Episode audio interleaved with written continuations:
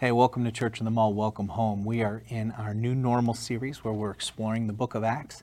We are in chapter 5 today, which has a very interesting story about a man named Ananias and his wife Sapphira. This is a picture painted by Raphael that depicts the scene. And just as a quick spoiler, what ends up happening is these two bring a gift offering to God. And that offering is to support the people of this new community called the church, which are followers of Jesus Christ but they lie to the Holy Spirit. And in doing so, it costs them something, and in this case, their lives. Now, that sounds so radical, and a lot of people may ask the question how can a good God and a loving God allow something like this to happen? Well, today we're going to explore that, but before we do, we are going to jump back in time into Leviticus uh, chapter 9 and 10. So if you have your Bibles, go ahead and flip there. And what I love about Leviticus chapter 9 is it's the depiction of the first priesthood. This is uh, Moses having led the people out of Egypt now to Mount Sinai. They now worship in the presence of God. They've begun to build this tabernacle, which is a place of worship, and it looks something like this.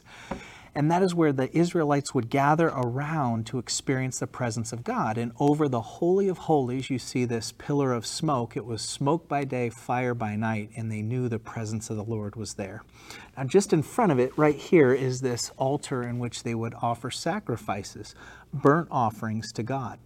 And as the Israelites are expanding into this new kingdom concept of God, he lays out very specific reasons of what the priests are going to do in chapter 9 and 10. But what we're going to find is this holy and set apart God who has shown himself to his people in order to use his people to help go forth and invite other nations to come and know him, presents himself in this fashion that looks almost like a king. So if you rode upon this tent in the desert, you would say, wow, a king dwells there and then you would see the pillar of fire smoke, and you might even ask yourself, does a God live there? So, as God is laying out this ramifications for what needs to happen. All the Israelites are gathered together, and Aaron has been selected to be a priest, and all his children and his children's children. And they will continue on in that priesthood fashion throughout time and history. Well, they're putting together a sin offering and a burnt offering, and then they're asking the Israelites to put together their own sin offering and burnt offering and grain offering. And the idea here is that they're making themselves ready to experience the presence of God. And so these burnt offerings were ways to say, God, we believe that everything we have has been given to us by you.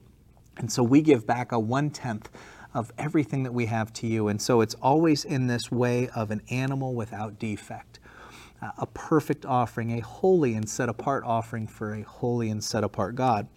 And then, as the Israelites are preparing their offerings, they often prepare a grain offering, which was an offering for the temple, or in this case, the tabernacle, which was used specifically for the priests to be able to hand out. And so, as all this is happening, I love this line in verse 5 they took the things Moses commanded to the front of the tent of the meeting, and the entire assembly of Israelites came near and stood before the Lord. And Moses said, This is what the Lord has commanded you to do, so that the glory of the Lord may appear to you. And so, this is a way in which the people would interact and, and step into a relationship with God. Now, Obviously, as Christians today, we know that this is but a shadow of what's to come, that Christ becomes the ultimate fulfillment. Not only does he become that ultimate sacrifice that makes a way for us so that no other sacrifice could ever outdo his. So it's the ultimate atoning sacrifice. But he then becomes our high priest. He becomes the person in which we interact with who introduces us and invites us into that relationship with God the Father and that this will last for all eternity. We are in perfect relationship through Jesus Christ, and his promise now resides in us through the Holy Spirit. And so, in this scene, God is depicting this incredible encounter of his presence with the people, showing them that this offering is in fact good and acceptable. But something goes wrong. Aaron has two sons Nadab and Abihu, or Abihu, and they're very unique names. But what these two men do is instead of going into the Holy of Holies and taking a burnt coal off the altar and then starting the fire for the altar outside for everybody, showing the presence of God coming into the scene with the people, engaging the people with that presence, creating a fire with that presence, and then burning up the offering, they simply light a fire and they intermix it with things that are inappropriate. And so what they've done is they've taken a holy God and removed the holiness piece. And they've instead inserted themselves to tell God as if this is how we want to do it. Well, in doing so, fire leaps off the altar. And instead of consuming just the things the people offered to God, it consumes the two sons. And it's a horrific incident in which the power of God leaps forth and takes two people's lives who are misusing and even abusing the presence of God. Now, Moses says this in chapter 10 to his brother Aaron This is what the Lord spoke to us when he said, Among those who approach me, I will show myself holy in the sight of all the people. I will be honored. Now, after something like this happens, the Israelites always come back to home or center and they realize that they're dealing with a holy God, a scary God in some respects, but not the kind of scary uh, of being in fear and cowering, but the kind of scare or fear that we attain to reverence. I love in The Lion, the Witch, and the Wardrobe when Aslan is questioned, you know, is he a good lion? He represents the God character in the story. He says, Yes, I'm good. And he says, Oh, are you a tame lion? And he says, No, I'm a dangerous lion. It's that idea of God's power and His holiness being something far outside what you and I can obtain just in our normal human stature. But through the power of Jesus Christ in our lives, we now take up a spot with Him in heaven. And we're invited into the family of God. And this is important because now, as we jump back into our Acts passage, we're going to look at how this is a question of whether we deny or embrace the power of the Holy Spirit, the presence of God in our lives. So, again, back to that beautiful picture that Raphael painted. Here is this wonderful scene, uh, and I'm going to be reading it for you uh, out of the NIV. It says, Now, uh, if we back up into chapter 4, verse 32, we're going to see a little bit of the backstory that helps to paint a better picture of what's happening in chapter 5. So, let's start there all the believers, that's all the people that have come to accept Christ as their Lord and Savior, and the Holy Spirit has now indwelled or taken up residence inside of them, are now there together in one heart and mind, the mind of Christ. No one claimed that any of their possessions were their own, but they shared everything they had. And with great power, the apostles continued to testify to the resurrection of the Lord Jesus. And much grace was upon them all as a community. There was no needy person among them, for from time to time those who owned lands or houses sold them. They brought the money from the sales and they put them at the apostles' feet. It was distributed to anyone who had need. Now, all of a sudden, a character is going to come on the scene. His name's Joseph, and we'll know him as Barnabas. Joseph, a Levite from Cyprus, whom the apostles called Barnabas, which means son of encouragement, sold a field that he owned, brought the money, and he laid it at the apostles' feet. Now, the background of what's happening here is as these Jews are coming to faith in Jesus Christ, uh, they're no longer being accepted as Jews. And so they're being uh, booted out or excommunicated or, or just flat out ignored in their community and their synagogues. That means that many of their businesses are probably suffering. Uh, many of them may have even lost their jobs because of it. And this community of believers has come around them to say, We are going to take care of you the way Christ takes care of us. And so they're providing uh, money and finances and food to protect and take care of these people's lives.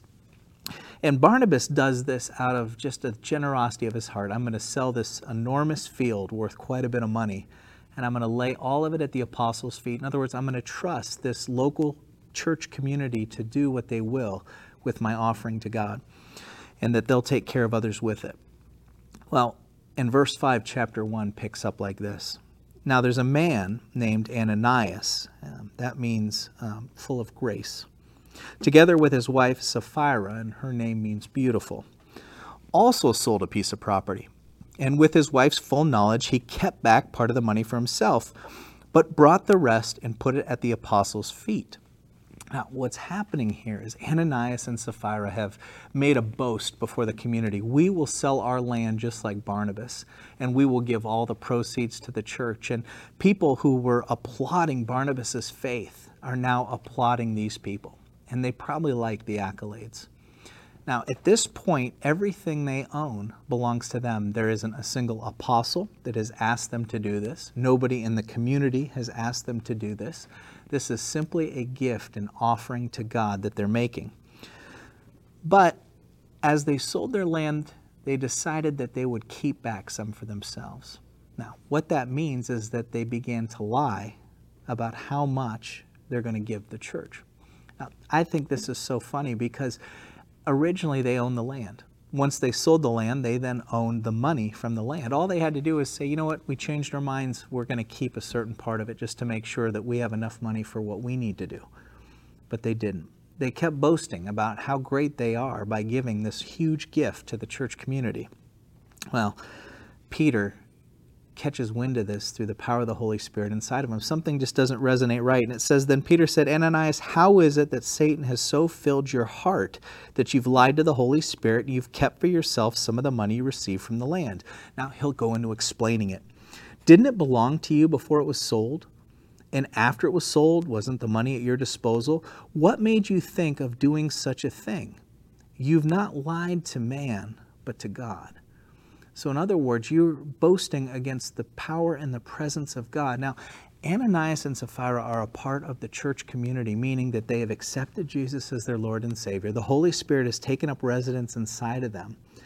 And they're living in this incredible experience of the early church, uh, which is a representation of God's kingdom here on earth. So everybody's needs are being met and taken care of. They're in perfect relationship with each other and with God. And all of a sudden, these two bring lying and deceit into the church. When Ananias heard these words from Peter's mouth, he was filled with fear, and he fell down and he died. And that same fear began to seize all who were there and saw and witnessed what happened. Then some young men came forward, they wrapped up his body and carried it out to bury him.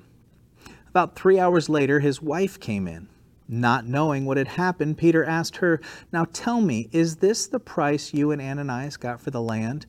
Why, yes, she said.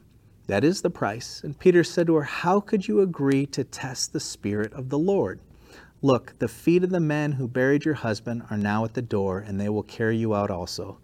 At that very moment, she fell down at her feet and died. Then the young men came in, and finding her dead, carried her out and buried her beside her husband. Now, great fear seized the whole church and all who heard about these events and, and breaks there. What is so interesting to me is we look at this thinking, how on earth could God do such a thing? But in the same way that God disciplined the Israelites and Aaron's sons, who knew full well the proper and correct way that God needed to be represented so that his presence could be with the people that day, they abused it and they faced a consequence of death.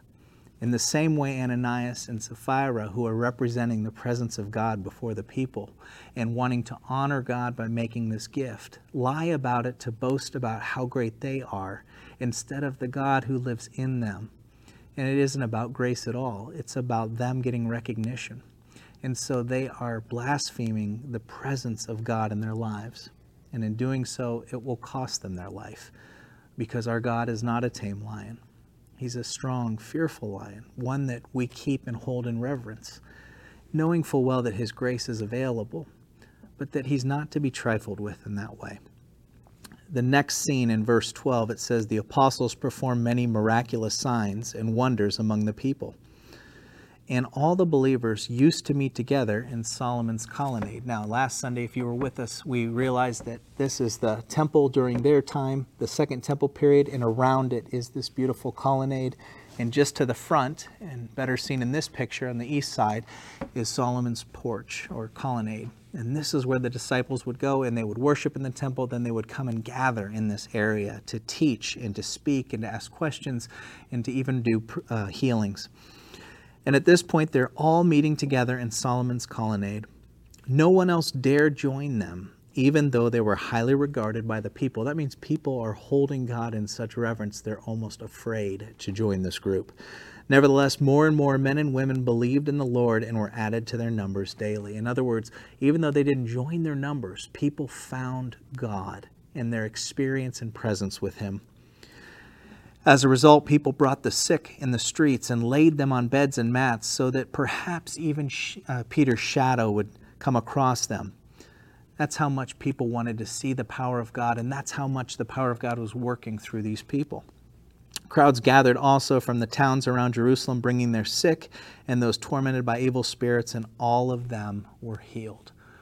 And again, uh, just being reminded of what Christ encourages the people to do in Acts. He says, Wait for the Holy Spirit, and when the Spirit comes, you'll be my witness in Jerusalem, and then Judea, Samaria, and then the ends of the earth. And we talked about this in the temple that this heart where God is is Jerusalem, and then we step outside into Judea and Samaria, and then we step out into the court of Gentiles, which becomes the ends of the earth. Well, just like that, Luke breaks down Acts into that same idea. And so here we are watching all of Jerusalem come alive with the power of God and the presence of Him in their lives.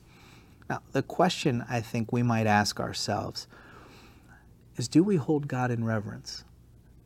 Or do we just simply rely on, on a very kind, comforting Jesus, which certainly He is? But do we hold Him in the reverence and respect that He deserves? Knowing full well that He is the author and sustainer of our lives and everything in this world, and that He controls these things, that He has power over such things, that He could take our lives and, and He could ultimately destroy them if He wanted. But His promise tells us that He doesn't want to do that, but that He promises to bring us into His presence in His kingdom through His Son, Jesus Christ. For all those who believe are welcomed in as sons and daughters. So, this week, as you're thinking about these scripture verses and perhaps rereading these chapters, I want you to think about the reverence of God. Do you hold God in reverence? Is He a God of power and might in this world? Go in the peace and love of Christ. Hey, if you have your communion elements, go ahead and grab them, and we're going to share some communion together. Today, I've got my water and I've got uh, a little cookie here. But as we take this today, I want to remind you again of, of the promises of God. And as I break this, uh, this cracker, this cookie, we're reminded of Christ's body broken for us. That that promise was made whole in the sacrifice of Jesus Christ. What he did on the cross was enough. What he did in dying and giving his life for us was enough, and therefore God honored it and brought him back from the dead and resurrected him. In the same way as you and I trust in that, our lives will be honored and resurrected because of what Christ did. Take and eat and be thankful for the resurrection of Jesus in your life.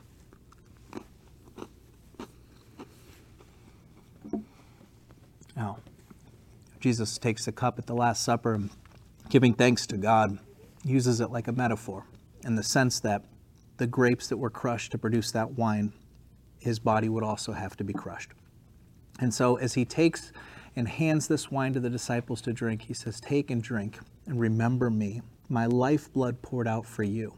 What a great reference to this temple that's standing behind me here. That God required a blood sacrifice for the sins of humanity, and that Christ paid that ultimate sacrifice. And just like when the priest would say it is finished, Christ on the cross says it is finished, now and forever, and it will never cease being finished.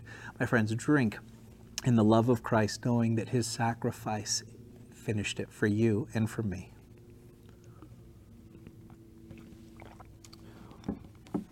You know, this concludes our morning together, but I want to just do a little bit of housekeeping. Hopefully, you caught some of the information last week, but just as a reminder, um, during this pandemic, we are going to keep the church closed through uh, into September.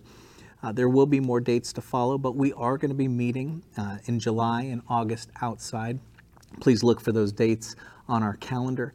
And if you call church in the mall your home, um, please send in your gifts, your tithes, and your offerings so that we can continue the ministry here at Church in the Mall. This is an opportunity for us to give back to all the good that God has done in our lives and to see Him work through it so that we might be in that same like minded and like heartedness of the early church that together our tithes, our offerings, our gifts are going back into the kingdom of God and the work that He is doing here on this earth through this community.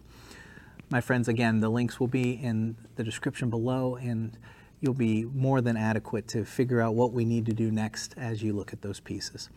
Go in God's blessing and God's grace, and we'll see you midweek on Wednesday with our next video.